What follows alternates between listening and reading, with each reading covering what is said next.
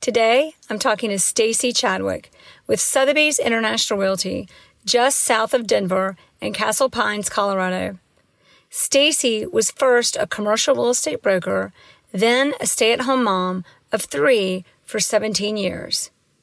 And then she started sensing it. It was time to get back to work or get out and do something. Her world had been about everybody else. And then that moment came, and she knew it was time. It was that all too real raw moment that all of us moms can relate to and that she shares in her interview today. We talk about how she launched her career, the challenges as well as the pleasant surprises, and how she went from zero to 65 million in less than three years.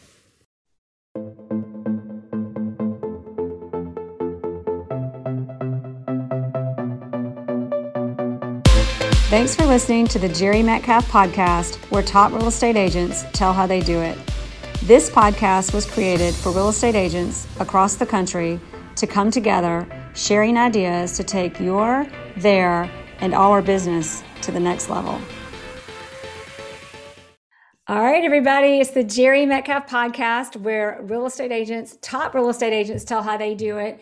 And today on the show, from Denver or just south of Denver, Castle Pines, Colorado, is Stacy Chadwick with LIV Sotheby's International Realty. Stacy, thanks for coming on. Thank you for having me. So, Stacy, like just to sum it up, everybody, you've been in business since what, 2019? Yes, I joined in March of 2019. Your first year was amazing. You did and I'm not done yet, everybody, but this is just the beginning. You did 4 million and then you did 27 million and now you're doing 26 million. 65 million. I mean, year. oh my gosh. Oh my gosh. Sorry, y'all. Yes, thank you. 4 million, 27 million, and then 65 million in 2020. I mean, that is unbelievable. So, all that said, how and why in the world did you get into the business of being a residential real estate agent? Well, my first career was commercial real estate in Chicago. I was a tenant rep broker um, for about 12 years. And my husband and I started having children. We had one, we had another. Both of us were working, traveling, we wanted a third. And we knew that it wasn't really sustainable to have two people traveling all over the world and raising kids because, you know, we wanted to be there for our kids. So we kind of made a life decision and I stopped working and I loved my career. I loved commercial real estate, loved wow. people, loved everything. I love, love, love, love, loved it. But I also loved our children. So we made a lifestyle decision to move to Colorado because he's a native and I stopped working to raise the kids. And wow. when we moved here, they were a newborn, one and three, and now they're 17, 19, and 21. So I started thinking about doing something you know, going back into the workforce when they started driving and started not needing me as much. And, you know, maybe we all need more space from teenagers, right? Um, and that's when I made us. the decision to go back. And then I went back, you know, almost three years ago, and here I am. And I chose residential over commercial simply because my sphere was all the people I knew in my neighborhood for the 17 years yeah. that we lived here. So it just made more sense rather than going backwards to kind of work or with the people I know and go forward just into a different space. That's amazing. And commercial tenant rep, was it like office tenant rep? It was. It was okay. office tenant rep. It was multinational tenant rep. So when I was traveling, I was traveling 100,000 miles all over the world. And my husband was traveling all over the country. You know, we just weren't around and it wasn't the way we wanted to ground our children. So I stepped out. Wow, that's amazing. And you went from Chicago to the suburbs of Denver, Colorado. Correct. I mean, like, what a change. So you're good with change. You apparently. know, I'll be honest with you. I got a lot of my self satisfaction out of my career. And to go from having a really big job to being a full time mom was really hard. Um, it took me about a year to adjust because, you know, all that external, whatever you get from your clients and the things you do it just disappeared. And, you know, I went from living kind of a very urban life where we walked everywhere from the pediatrician to Whole Foods to our favorite restaurants to buying a big Yukon XL and driving everywhere. So it was a transition. It didn't happen overnight. But once it did, you know, I was all in to be a full time mom. But it, I mean, it was, you, it was hard. because there's there's also for all the moms and for everybody like when you're looking at your life and success this is relevant but especially for the women listening and i've talked to a lot of moms being an agent where they're like you know stepping out of my job was one of the most challenging things i ever did because you lose your identity you lose some sense of control you lose like purpose. I always said i don't know mine are 10 and 11 i don't know if i have what it takes to actually do that because it's a chat like and then dealing with change and uncertainty. So did you have your moment where you're like what the heck have i done? Or i did. I mean i had many moments like that. And you know when we moved here my husband still traveled a lot so it was me and my three kids and it you know and they're all 22 months apart so it was you know always go go go go go but once I got into the groove of that, I just took what I was channeling into my career and channeled it right into my kids. You know, so awesome. and I wouldn't change anything. I mean, it was the right time to step out and, you know, give them everything that I could. So it was great. So you did that. That was how many? What was that? Uh, 15 years? Mm-hmm. For so, 15 years. Yeah. So about 15 years later, is 2019, and mm-hmm. you say, this is getting really relevant to everybody listening. But like, hey, I'm going to be a real estate agent. So just because we didn't talk about this before we recorded, we've got people listening to the show who are thinking about it. People have been doing it for more than 20, 30, 40 years and broker owners and doing a couple hundred million a year mm-hmm. and all or more. Um, so, but that being said, what like, what was the catalyst? Yeah. I, it's, it's, this is my husband's not going to like me telling the story, but it's true. he was the vice chancellor for CU, um, University of Colorado. And that's a big job with a lot of events. And we were at this event, and I was kind of standing behind him, and he forgot to introduce me to all the people in front of him. And I felt really invisible. I did. I felt bad. And I said to myself in that moment, it's time for me to go do something for myself. You know, I've been channeling so much of who I am to other people that it's time for me to go back to what I love. And I've my dad was a builder. You know, my my aunt was the top realtor in Augusta, Georgia. It's it's truly in my blood. Yeah, her name's Boots Holden. Boots Holden. Yeah. Her name. She's long retired. She's in her. Wait, say it now. again though. I keep not Boots, getting it. Boots. B O O T S Holden. H O L D E N. I mean, every for those of you who don't know, most people do. That is where ma- the Masters is every year. Mm-hmm. I mean, Augusta. That is like true Georgia. Yeah. True Southern. Yeah. Yeah. That is so cool. Yeah. Okay. So I did. I just. It was a. It was a moment. It was literally a moment where I knew I had to change something and kind of regain that identity that I'd given up and and very gladly, willfully, happily so. But it was time for version 3.0 and that was the catalyst. And then I was working for LIV and I kind of leveraged my commercial real estate experience because you know at Sotheby's as a new agent you generally don't get hired. So I leveraged what I had done in commercial and convinced them to hire me and just take a chance yeah. And, you know, here we are. So, and here we are from yeah. like nothing to 65 million in basically three years. It's unbelievable. Mm-hmm. So, you, that is what it, because all like, what woman cannot relate to that? Yeah. I mean, we could go on about the woman thing, but we don't have time. But I mean, I like totally get it. So that moment you decide, hey, it's time for me to recreate myself. And it was like, talk about timing, talk about kind of a divine intervention thing, because it was kind of like this little knock, like, hey, you, time, time to do something new, time to change. Yeah. Again. Yeah. And I'm a big believer that small decisions, big decisions, I mean, you, I altered the course of my life by making that decision, you know, and, and altered the course of my family's life by making that decision. So I'm glad I did. It's been yeah. crazy, but it's been so much fun so far. So breaking in, you went from, you know, mom mm-hmm. to, of course, you were a former big broker, but it's been 15 years, mom to how'd you break in, break in, like those beginning days, what they look and feel like? And how did you really make, get that traction? I think, especially for men or women, but especially women thinking about coming back, the first year was, I was drinking out of a fire hose. Sotheby's has so many resources um, so many systems you know, even just getting understanding MLS, right? And how to run a search. I mean, I hadn't done any of it. So the whole first year was largely me trying to figure out what I was doing and then maybe looking into some transactions here and there, you know, because there I, I'm a I only work with my sphere and referrals. I'm a big believer in ninja and I'm a big believer in working with your sphere. Period. Everything I've done, with the exception of some, you know, I've lucked into some people calling me whatever they see my listings, but the large majority of what I've done has been my sphere and referrals from my sphere. And um, I'm a big marketer. I'm a writer. I have a decent social media presence. So I just started promoting myself, you know, hopefully not in a way that was, you know, self, I don't well, know.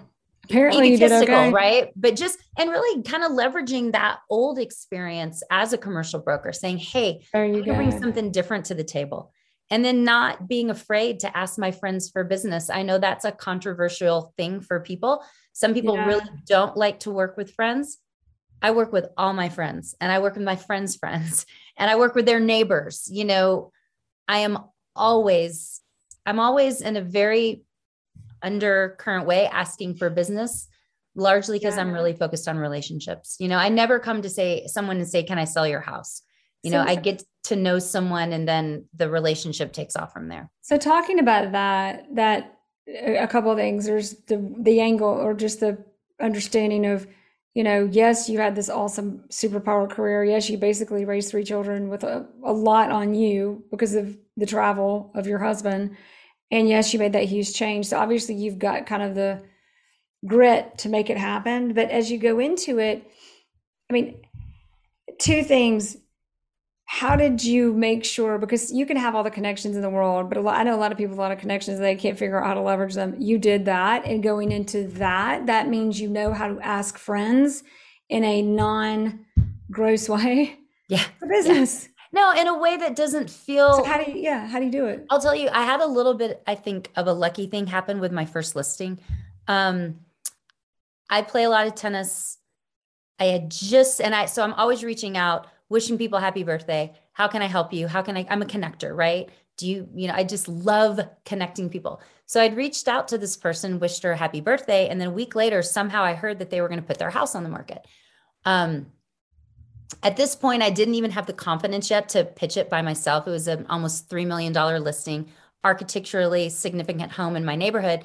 So I felt like, you know, I'm going to bring one of our top producing agents with me, make sure I do this the right way. And we won the work. Well, I didn't have any other listings. And so I channeled every ounce of energy I had into promoting that one. And it had a really interesting backstory. It's um, a really modern home in a neighborhood that doesn't really fit that mold. And the people who bought it bought the shell of the house. Roof was there, windows, but no interior work had been done. The developer owner had died while he was building this house. It sat vacant for 10 years. Then they bought it, finished it off. So the backstory of the developer was fascinating. They were fascinating. So I wrote a press release because I'm an English literature major. My first job was in PR and I submitted it to LIV Sotheby's. I'm like, can you help me promote this? They took it to the Wall Street Journal. The Wall Street Journal picked it up. This house, you know, your first listing. My That's first incredible. listing yeah, yeah. was was voted third place home of the year in the Wall Street Journal. I was quoted in the journal. So then I would leverage that with other high-end listings and just continue to build. But that first listing, I mean, there was some definite luck that accompanied that. And that's kind of what set everything in motion. You call it luck, but how many people have opportunities that they just don't harness since they just weren't lucky? So I don't, yeah. And I mean, I, I agree with you. I mean, I do think that whole luck is when preparation meets opportunity. I do believe in that.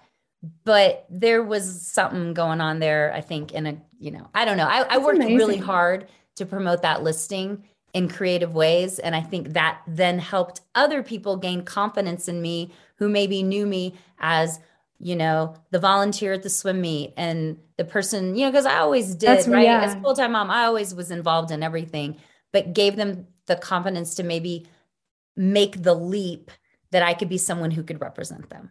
So, and that's the big question for a lot of people when you're, you know, when you've got this great sphere of influence, it can work against you because you're the mom or you're the volunteer or you're the kid that who you're the you're the you're the kid of somebody as opposed to back to the whole point of this was who you are. Yeah. So leveraging that and so talking about that, you were great at marketing and you knew it. You were great at writing and you knew it, and you were good at just getting exposure and PR and social media. You took those things and leveraged them with the listing. The other thing we talked about was you connected. You used birthdays. I mean, really, birthdays. What a great excuse to connect. So use birthdays. You tell happy people people happy birthday because that's what you do anyway. And you play tennis. So that's pulling all of these people together. And the biggest thing that I'm reiterating, so everybody hears it just from interviewing so many people, but you had a big opportunity, but you knew to partner. And by the way, you partnered the right way. Yeah. You was your you had somebody partnered as you know your anchor or your mm-hmm. back or your credibility. I did. But you didn't not harness the opportunity to write to use go back to your network and your skills and who you know and what you do. You still had that was what sold that listing and you made sure of it. Yeah. And it was, and I knew it was the right thing. On my first three listings, I partnered on every single one of them because I just, you know, I, I wasn't a legacy 30, 20 year, 10 year realtor. And what I did before was different, you know, commercial tenant rep work, you know, from your husband. There's some commonalities, but there's a lot of differences too. So I definitely feel like I always put my clients' best interests first. And nobody I work with thinks of me as someone who just wants to close a transaction. I mean, I'll walk away. I mean, I'll, I'll advise a buyer not to buy a house and a seller not to sell a house if I don't think it's right for them, you know, because I really care about the people. And then the transactions follow that. They do. Isn't it amazing when you do business that way, how you end up just doing that much more business? Yeah, I think because people think that you're genuine and they think that you're trustworthy. Yeah. And they think that you have their best interests in heart at heart, not your best interests. So, um, you know, that's my philosophy, just to try to build the relationship and not work towards the deal. So, first year, yeah, by the way, not to work, work, I always say this it's about the focus is them and serving your client, not quote the deal. Right. Did you find in going from commercial to residential was it like this is more emotional or were there what were the biggest differences? Definitely the emotion. In commercial you know first of all i mean it's you know my clients in some ways my client base is the same because my clients were ceos business owners cfos same client base right? Same person who i'm friends with selling houses for but it's commercial really it's real estate is not an emotional business if you don't get the office space that you want, you go to plan B and you don't even think twice about it. You know, residential is all emotion. I mean, it's managing people and relationships and fear and mitigating you know potential landmines you know because this is as you know generally a person's largest asset or one of their largest assets is their home so the emotional piece was a big difference and then the and then the hours you know again, commercials largely nine to five, five days a week, and residential is anything but that. So, you know, I give a lot more of myself, I think, in residential than I did in commercial. And that was a bit of a surprise because I just hadn't been exposed to the residential, you know, brokerage side. Yeah. So being married to a commercial agent, I know. Yeah, right. I'm being funny, but yeah. So going from, and that is, I think, like one of the biggest things that for me breaking through in my business was understanding how to mitigate this these emotions and fears and and understanding how to communicate especially i started so young yeah but for you what like when you came into it you're was it like in commercial it's just numbers it's it's uh, do you have a story of like when you realize hey this is emotional and this is how i'm going to have to any like thing you figured out okay how to handle things better or get them through better or get people in that place where they you can diffuse all of those emotions that can get in the way or like you, know, you said mitigate landmines i don't know i don't really have that horror story knock on wood not yet um but i'm a huge communicator. I always try to be ahead of what someone's going to ask me you know so i feel like if i'm reaching out to you as my client before you're reaching out to me then I'm going to be able to diffuse just about anything that comes down the road because I'm the one who's, you know, for lack of a better word, managing the communication process, right? The worst thing that can happen is a client reaches out to me with something I don't know. So I'm always circling wagons, whether it's new development, is it going to be delivered on time? I'm reaching out to the developer, hey, is this going to happen? Because if it's not, I got to put out this fire, right? So I'm an over communicator. I mean, you're going to hear from me maybe more than you want to.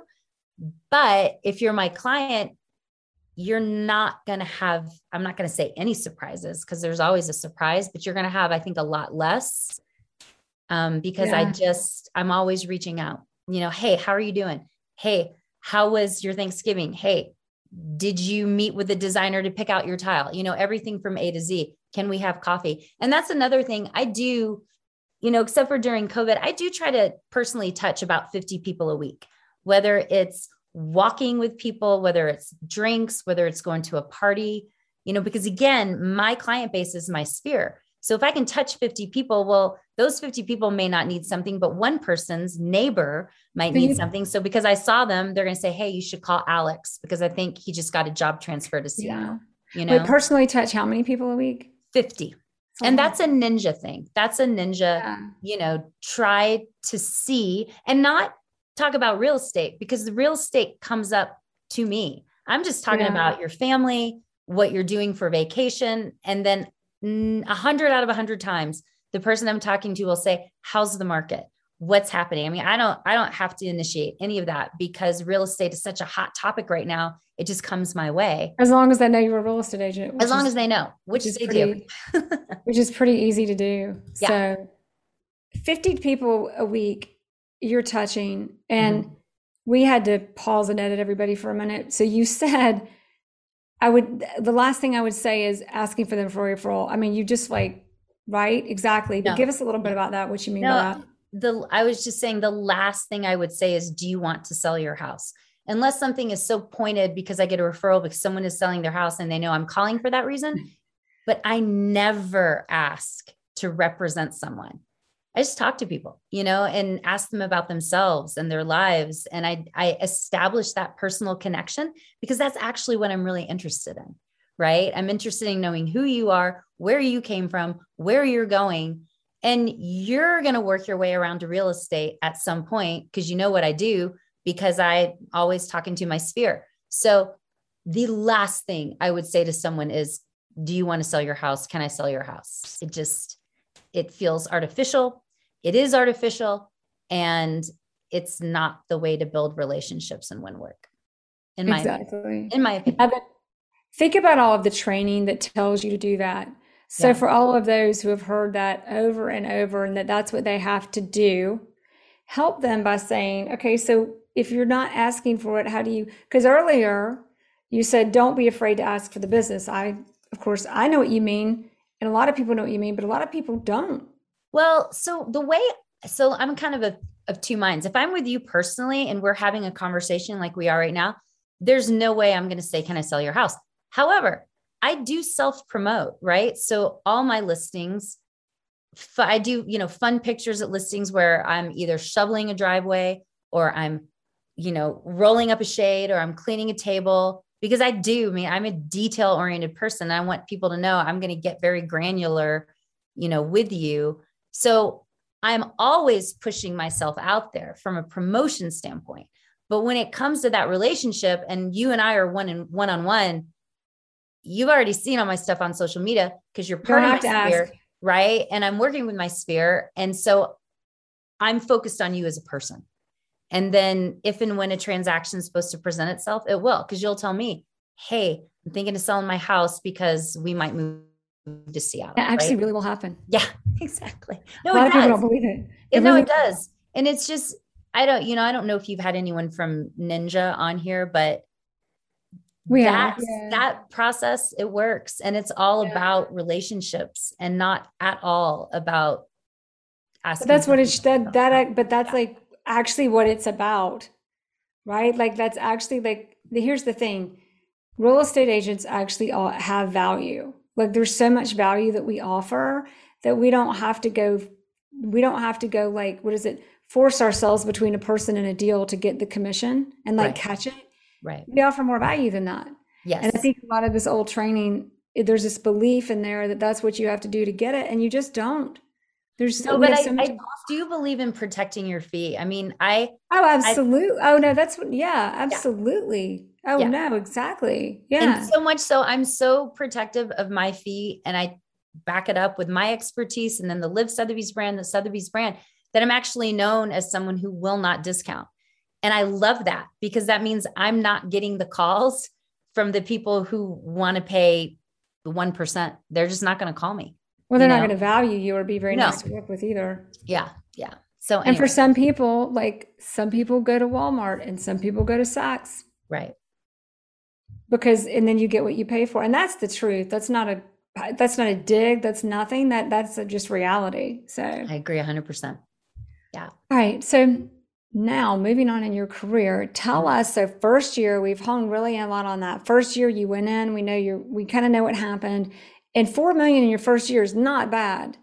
It's, So yeah, I mean, I would I was not unhappy with that number. I was like, great, that's great. I had I had no expectations. I really didn't.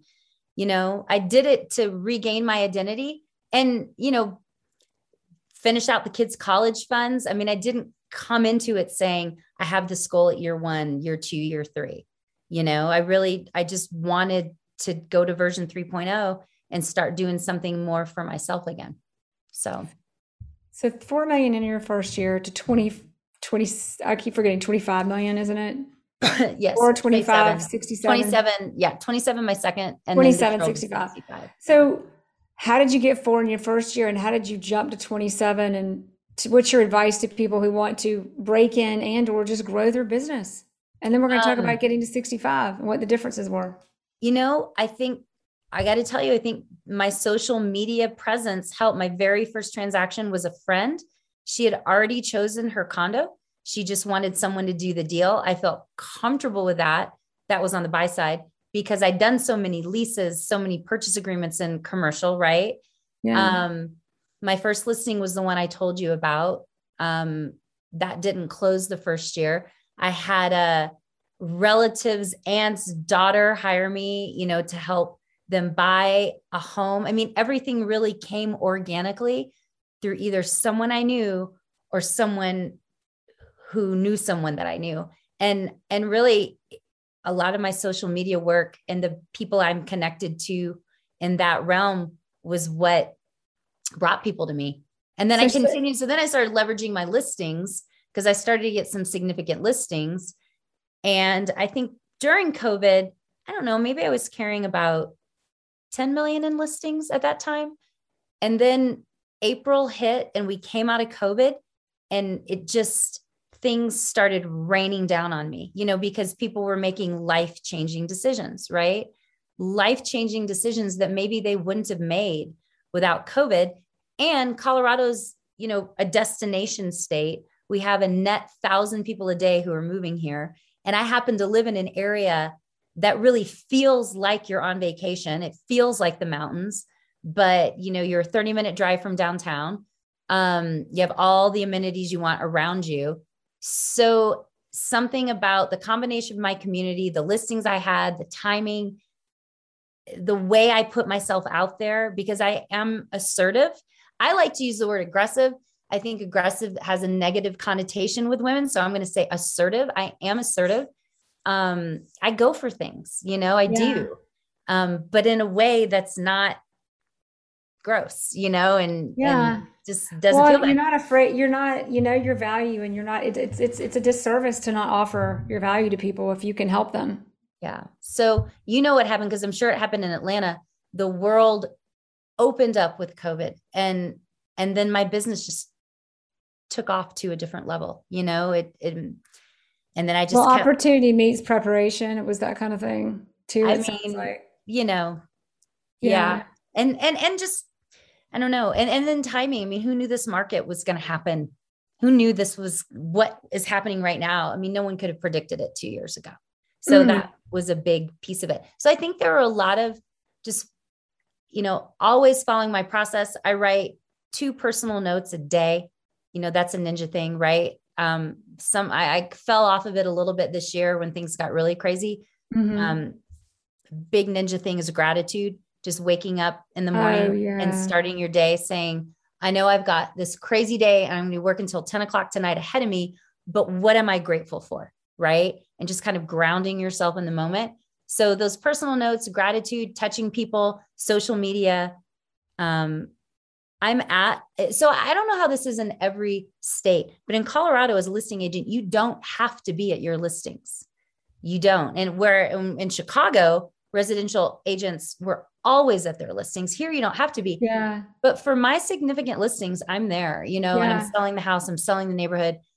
I would pick up buyers, you know, just from being there. Exactly. Right? And, exactly. and, and, and I think you probably share this. I'm incredibly passionate about what I do. I love what I do and I love the people I work with and I can't help but be excited. Like and and if you're not excited in your job, I would say go get a different job because life is short and if I'm spending 80 hours a week working, I better love it. You better. That's a lot, that's a lot of hours, you know? You, yeah. You say, but love what you do or do something else. Yeah, no, just go do something else because you can get a job by throwing a dart at a dartboard right now. So go get a different job if you don't love what you do. It's not worth it, you know? Social media work. You can't, you've said that, I bet, four or five times. And I have great social media, great social media, great social media.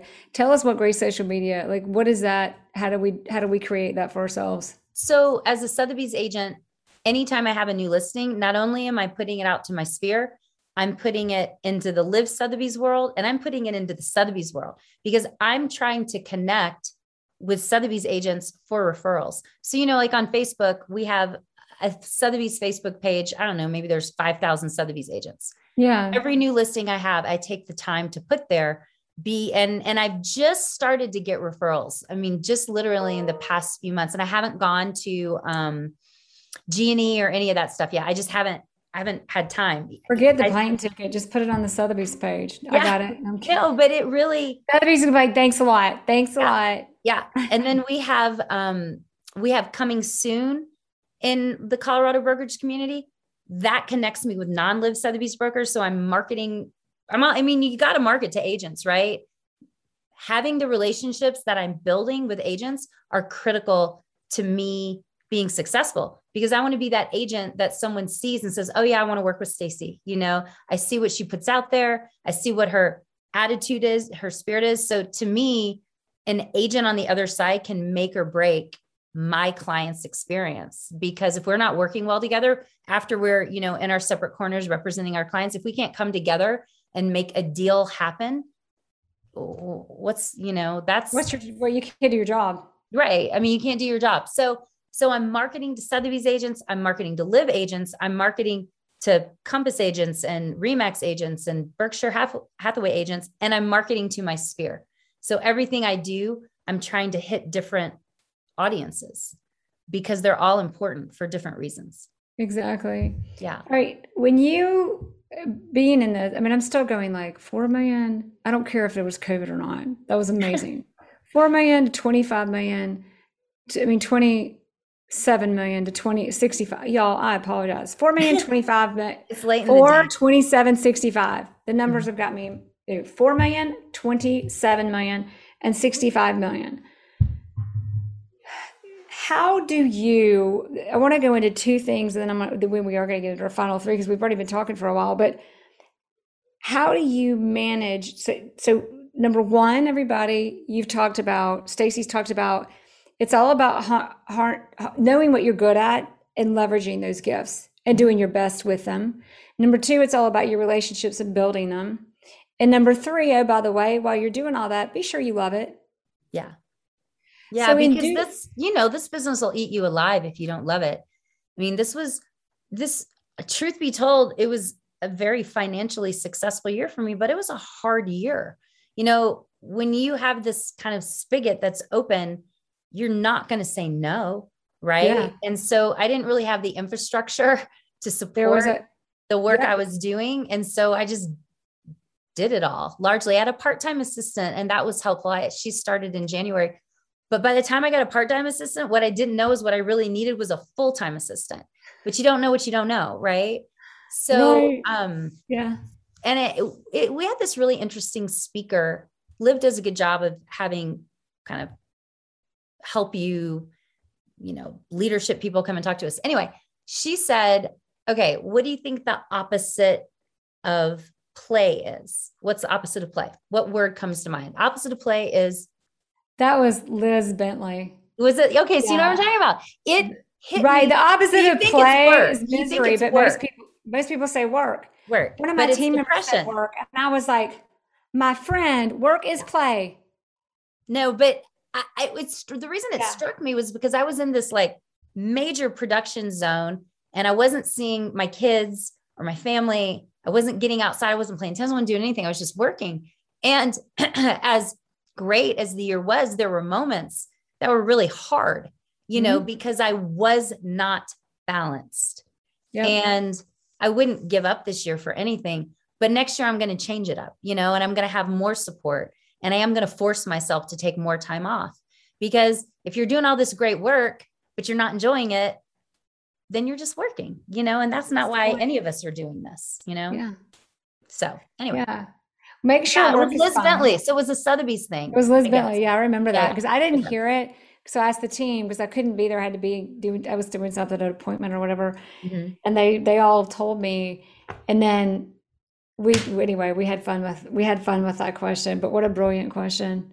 Yeah, and it really it just hit me at a time when I was working way too much, and I said to myself, I got I got to figure this out for 2022, and I got to get some more balance mm-hmm. because what I'm doing right now is not sustainable for career version 3.0. It's sustainable for a year, but it's really not sustainable beyond that. So that is what I'm working toward for next year. I want big production, but I'm I'm sharing that load, you know, and I'm paying to share for that load because I I do want to go for a hike and I do want to go to Florida and I do want to do the things, you know, that we're working for, you know, which is to enjoy our life too. So anyway. And it's funny how when you get happier, we had an interview, this the one before yours actually, and she said, um, you know, be sure you have fun because you really can't sell much when you're once you if you turn if you if you're not happy, you're not it's not gonna happen. People yeah. don't buy from unhappy people. It's no. it doesn't go well. It gets yeah. harder. Yeah. And and so it's been such a growth curve for me for the past three years that I finally feel like I'm kind of catching up to myself. Does that make sense? Yeah. And now I'm like, okay, and take a breath. And you know, for next year, I'm I want to do as well as I can, but I'm going to leverage, I'm going to rest, I'm going to play, and I'm going to continue to have fun working because I do love what I do. I really do. I do. That's awesome. Having the foresight to what you're doing to understand sometimes when success is when just the high sales is the only goal. Mm-hmm well, I had to work really hard and not sleep to get them. So I'll just do more of that to get further, which you don't yeah. get there. You don't get to the next level the same way you got to the one where you are. Yeah. So it's counterproductive. So the funny thing is listening to you and what you're doing and looking at infrastructure, not doing more of what I'm doing the same way. That's going to grow your business even more. Yeah. Yeah. And I think it's going to grow it if it if it can grow. I mean, I think this is a banner year for a lot of people. I look at this year for a lot of people in Sotheby's and like, how could anyone do more than this year because it was just you know this confluence of pretty awesome circumstances for people like you and me. Um yeah but i'm going to do it better next year. Whatever that number is i'm going to do it in a more rounded way which is i think important. I do. And it's, and it's actually a service to your clients too absolutely. A hundred percent. So for somebody going into business what is your biggest advice on breaking in and growing if their goal is to break in successfully and just take off and launch the way you did, what's your advice on that? And then we're going to do a final three questions too, by the way. But what first, your advice there? You know, I came at this a little differently because I did have this whole commercial career that really gave me a lot of confidence. You know, I never, even when I stepped out of the workforce, I never lost what I did, right? Like the impressions, the lessons, the knowledge base. So for me, breaking into residential, I did feel like I had a little bit of a leg up because I did leverage that, you know, and and really, and and your husband will attest to this. probably the biggest for me, the best quality I had as a commercial broker was the ability to negotiate, right? I love negotiating. And negotiating is about confidence. It's about telling someone no, right? Just no. And so, because commercial real estate, that was such a big piece of what I did, I think I was able to differentiate myself a little bit in those early meetings with people and say, I'm going to negotiate. If I can get you a thousand dollars, I'm going to get that thousand dollars. And if I can get you a hundred thousand, I'm definitely getting you that. But I, I do love to negotiate. And I, I tried to set myself apart that way because I don't know, I never ran into Sotheby's realtors in Chicago. I just, my experience with residential realtors in Chicago, everyone that I met wasn't that great. So I had a little bit of a chip on my shoulder coming from commercial, thinking, oh, commercial is so much more professional, so much more educated, blah, blah, blah. And then I joined Sotheby's and I'm looking around going, wow, okay, you know, like these yeah. people are sharp and they're smart and they're successful. So I think if you can find that differentiator that gives you the confidence to ask, you know, either ask for the work if you're in listing presentation or be confident enough to tell your friends, hey, I'm a realtor. Think about me. And again, I don't do it that way, but you know what I'm saying? Yeah. I think you need I think you need to create some kind of story for yourself. I mean, you need to create your own story because why would someone hire someone with no experience over someone with 20 years of experience? Why? I, I said, I, I, I am coming at this completely differently than everyone else you've worked for. And these are the reasons why, mm. you hmm. know? So it's like watch David and Goliath, the TED talk by Seth Godin a few times, because that's exactly what it is. But okay. just to, to wrap up or sum up that, what you just said, it's number one, know your strengths and leverage them and yeah. have a story around it so people yeah. will remember it. Be confident, have that confidence, find what you're good at to pull confidence from from that. Right. Faking it doesn't really usually, it's usually pretty. I've never liked that term fake it till you make it. I yeah, just don't believe it. It's, it's not, it's plastic. You can't fake something and, and feel you, genuine. It's fake is fake, right? Like, so find the story, you know? There's a reason why and it can keep... be emotional story. Like a woman in our firm, you know, she got divorced and she had to make money and she had to raise her kids and that was her story. And she's smart and efficient and believable and good at what she does. Her story had nothing to do with negotiating, but her story was real. And people work with people they like, and people wanted to help her. And then she became this big blockbuster yeah. realtor. But that was how she differentiated herself, you know? That's awesome. Yeah. Leverage, so leverage, know your strengths, leverage them with a story. Yeah. yeah. Or that's one way to do it. Right be confident, pull mm-hmm. know your strengths again and pull your confidence from that. And number three, like I'm be aggressive and not in that, you know, yucky, but in that I'm here to serve you and I'm not going like I always say tell tell agents on my team, don't let don't let your clients miss out on you. Don't let your prospects miss out on what you have to offer. Go right. after it. Yeah. And I do think it's a fine line because I am aggressive, but I I am not that person at a party going from, you know, drink to drink saying, can I help you? Can I help you? Can I help you? It's, it's, it's a little more esoteric, I think, you know, like yeah. there's a fine line, but I am, I'm out there and people know I'm out there. And then, especially through social media, I do a full page ad in our Castle Pines newspaper. It goes to about 15,000 people. Um, it is a newspaper that people read because it's full of community news. You know, it's a great paper. I, d- I mean, I do. It's a brag sheet for me. I'm putting my listing. So it's a balance between pushing yourself out there, but when you're with people, like they know that you're with them, right? And and it's kind of a delicate fine line, but I I kind of do I do both. You know, I I push aggressively from a marketing standpoint, but when I'm with you, we're having a cocktail and we're talking about your sister in law who you can't stand. And I don't know how I feel about Thanksgiving and, you know, blah, blah. You know, we are real with each other. And if it transaction comes up, it does. You know, if it doesn't, it doesn't. We're still going to go have cocktails again, you know, a couple months from now, or I'm going to see you at a party. But I'm solely focused on you as a person when we're together this way. That's it. Love that. All right. The final three questions. Okay. Number one, what do you think has been your biggest resource in your success? Resource within, you mean from my company or from, or I love it when pe- most people just answer that question because it's kind of a trick question. So I oh, it is. It. Okay. I'm always like, I'm always waiting for that. And then they just have it. So anyway, for some people, it might be their CRM. For some people, it might be something that they do. For, for mine, it's the way I used to bring people together to, that, that, brought business my way. That was really probably mine if you asked me.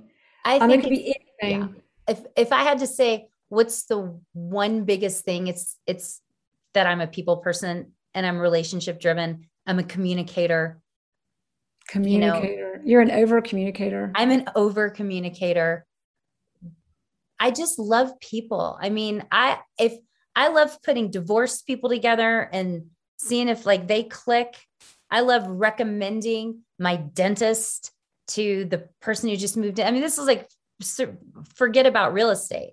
Yeah. I love connecting people. I your love, love, I love it. Your I'm love of yeah, you're you're a matchmaker. That's yeah. That's so it's my communication because, and I'm always asking questions like, "Who are you? How are you? Where are you from?" I just had, you know, I get I get some pretty great leads from my listings, and I had a guy call me from Ocean Reef, Florida today, never talked to us, saw my, had never talked to me before, saw my listings. When we got off the phone, he had sent me a picture of he, he and his fiance.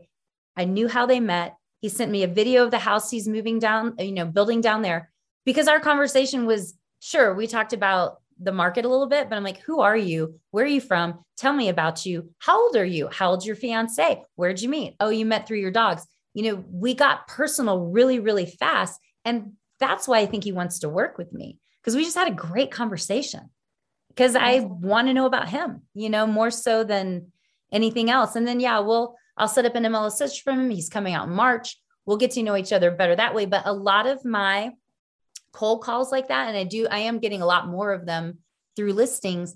I'm just like you, I'm very transparent and I'm just kind of trying to reach in and I want to know who you are because I also want to know if I want to work with you. You know, you in this business, Exactly. You give people a lot, you better want to. Yeah, because you are tight at the hip as long as you're tight at the hip.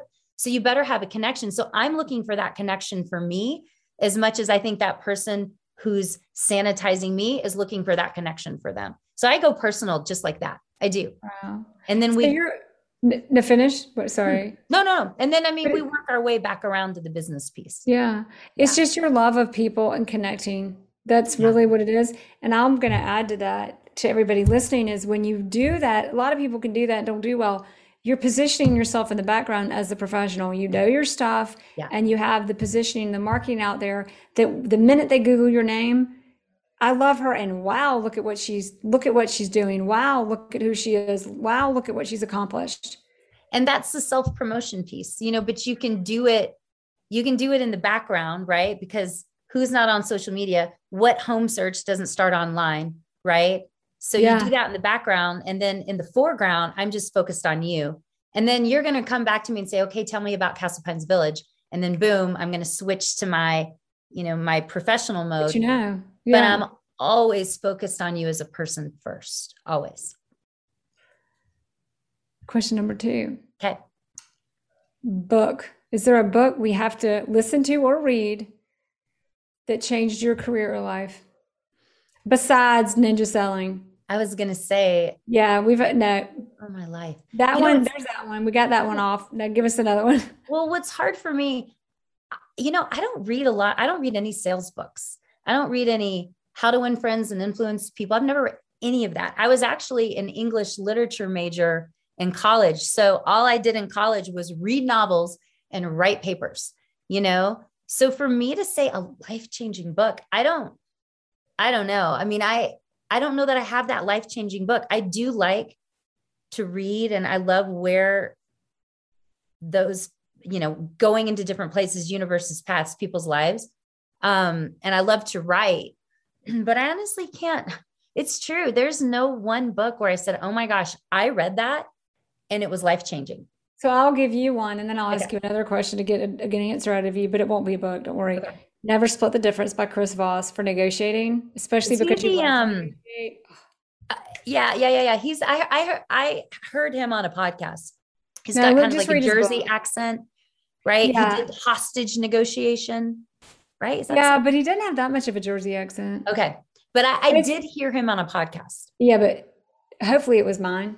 It, no, it, it could have Yeah, it was. No, I'm kidding. He's been on a lot of podcasts. I'm kidding. He has been on our podcast. Oh.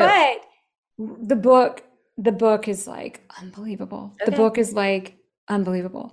But back to influence in your career. What's who's a person that has done Oh, done my that? mom, my mother. So my mom was a teacher and a principal. And, you know, back in the day when you could either maybe be a teacher or a homemaker, right? Because she's in her 80s.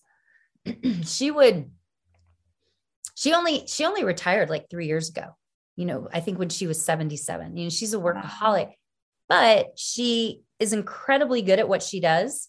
I mean, excellent. She could have run any company anywhere, but she always channeled her skills into the poorest neighborhoods. I grew up in Louisville, Kentucky. So, because of her successes, test scores raising, kids coming to school, higher graduation rates, you know, they always try to put her in the best schools. She's like, no, I, I want the worst schools. You know, I want the schools that need my help the most. And so I watched her, you know, she's smart, tough, tenacious, hardworking. I mean, she's got so many amazing qualities. And I watched her take those and put them where they were needed most. So honestly, I would say my biggest role model is my mom and her work ethic and the way she treats people. She would treat someone hosing down the driveway the same way she would treat the superintendent of her school system. And she, you know, instilled those values in us as kids, giving back, you know. So I mean, I can't even hesitate. Like, so my mom's Wow. like gonna cry if she watches this. Oh, it's definitely my mom. Yeah. That's awesome. Yeah. Wow. Put she just put herself where she served people best. Yeah, she did. And she, she never always took served people. herself out of that place. She never took herself out of that space, even though she could have gone to easier schools, higher performing schools. You know, she always was grounded where people needed her the most and worked really hard to help them do better. And we would, I'd go back and visit her when I was 40 years old, and we'd be in the mall, and some adult would walk up to her that was one of her students, happened over and over and over. And they'd say, Mrs. Logan, it's David Williams. You may not remember me, but I remember you. And you made such an um, an impression on me. And you, I mean, I I watched it happen over and over. And it just, it was so impactful, you know, to see her put her passion toward the people who needed her the most. So yeah, Wow. definitely my my biggest role model. That's awesome. I mean, like you're gonna make me cry. Yeah, it, it was amazing. Be like, oh, here comes another one of your students. You know, it was pretty cool. All right, last question Okay. is as we as we close our conversation today, and if somebody said they're gonna forget everything y'all talked about except one thing, what is that one thing you would say you you would hope we would all take away from our conversation today? Um, I think the way the path to success is to be yourself, to be genuine, and to focus on people. You know, as long as in this business, as long as you're focused on people and you care about them and you're touching them and you're listening to them, the business will come. You know, you've just and, and you've got to follow a process. I mean, when I talk about writing notes and touching 50 people, this doesn't happen by accident, you know? So I think it's twofold for me. It's making sure that I'm in flow and following a process because everything's a numbers game. That's kind of the math piece. But then I'm mm-hmm. doing it in a way that's indigenous to me and that feels right to me because for me, I got to connect with you. I do. I got to connect with you. I got to know you. And then, and then also, because this is something sounds like, sorry, I'm making this a much longer No, answer. I love it. If I'm I writing notes for you. Don't worry. well, Yeah, go ahead. yeah, you can just edit me out. If I have a friend who hires me, a friend who hires me, great, let's go. If I have a friend who chooses not to hire me, I don't care. Like there is nothing Yeah. that's going to get in the way of my friendship. I will not think twice if somebody says, for whatever reason, I'm just not going to do this. Doesn't matter, you know, and I'm going to treat my friend because working with friends is, I think for me, has been a big part of my growth pattern. You know, they're my friend, but they're my client, right? You're my friend and you're not my client, I don't care. You know, I Yeah, really still don't my friend. care. Yeah, you just have to take the ego out of it and just know that you know you're there, you know, in a different way than my mom, but to serve the people who need you. And you know, just I like I don't know. So I don't know that I answered your question very Well, you did because I took notes. What would you say uh, to this? If we're going to remember one thing from our interview today, it's find your flow. And in doing that, kind of part of the secret ingredient is keeping your ego out of it. Yeah. Yeah. And then, and find your people. You know, I've been on a lot of college visits lately with all my kids over the last few years. And it's like, who are your people? You know, and if you're in flow with your people and you're focused on them from a personal perspective and it's genuine, the, the, the deals will come. They'll come because at the end of the day, people work with people they like. Right. And Beautifully said. yeah, they do. I mean, they do. Think about it, right? And so that's why, yeah, I'm. I'm I That's think I'm it. You nailed it right there. long and away. Yeah, they You do. nailed I mean, people. So if you are around people you like, if you are around people who like you, if you are touching people, if you are genuine and you're honest and you're real, and you're professional and you know what you're doing, you know, it's gonna come. It will. And that gets right back to your flow. Yeah, it's yeah, Find your flow, Yeah. find your people, yeah. check your ego at the door Mhm. because that'll find your flow. And once you find your flow, smooth It all it all comes. Yeah, it does. Stacy, that was awesome. Everybody, it's Stacy Chadwick in Castle Pines, Colorado, which is just south of Denver, with LIV Sotheby's International Realty. Stacy, thank you. Thank you. Thank you for having me. It was really fun. Thank you. Thank you. Thanks for listening to the Jere Metcalf podcast, where top real estate agents tell how they do it. If you like this episode, please share it with friends. To find more episodes, search Jere Metcalf Podcast on any platform for podcasts or go to jeremetcalfpodcast.com. That's J E R E M E T C A L F podcast.com.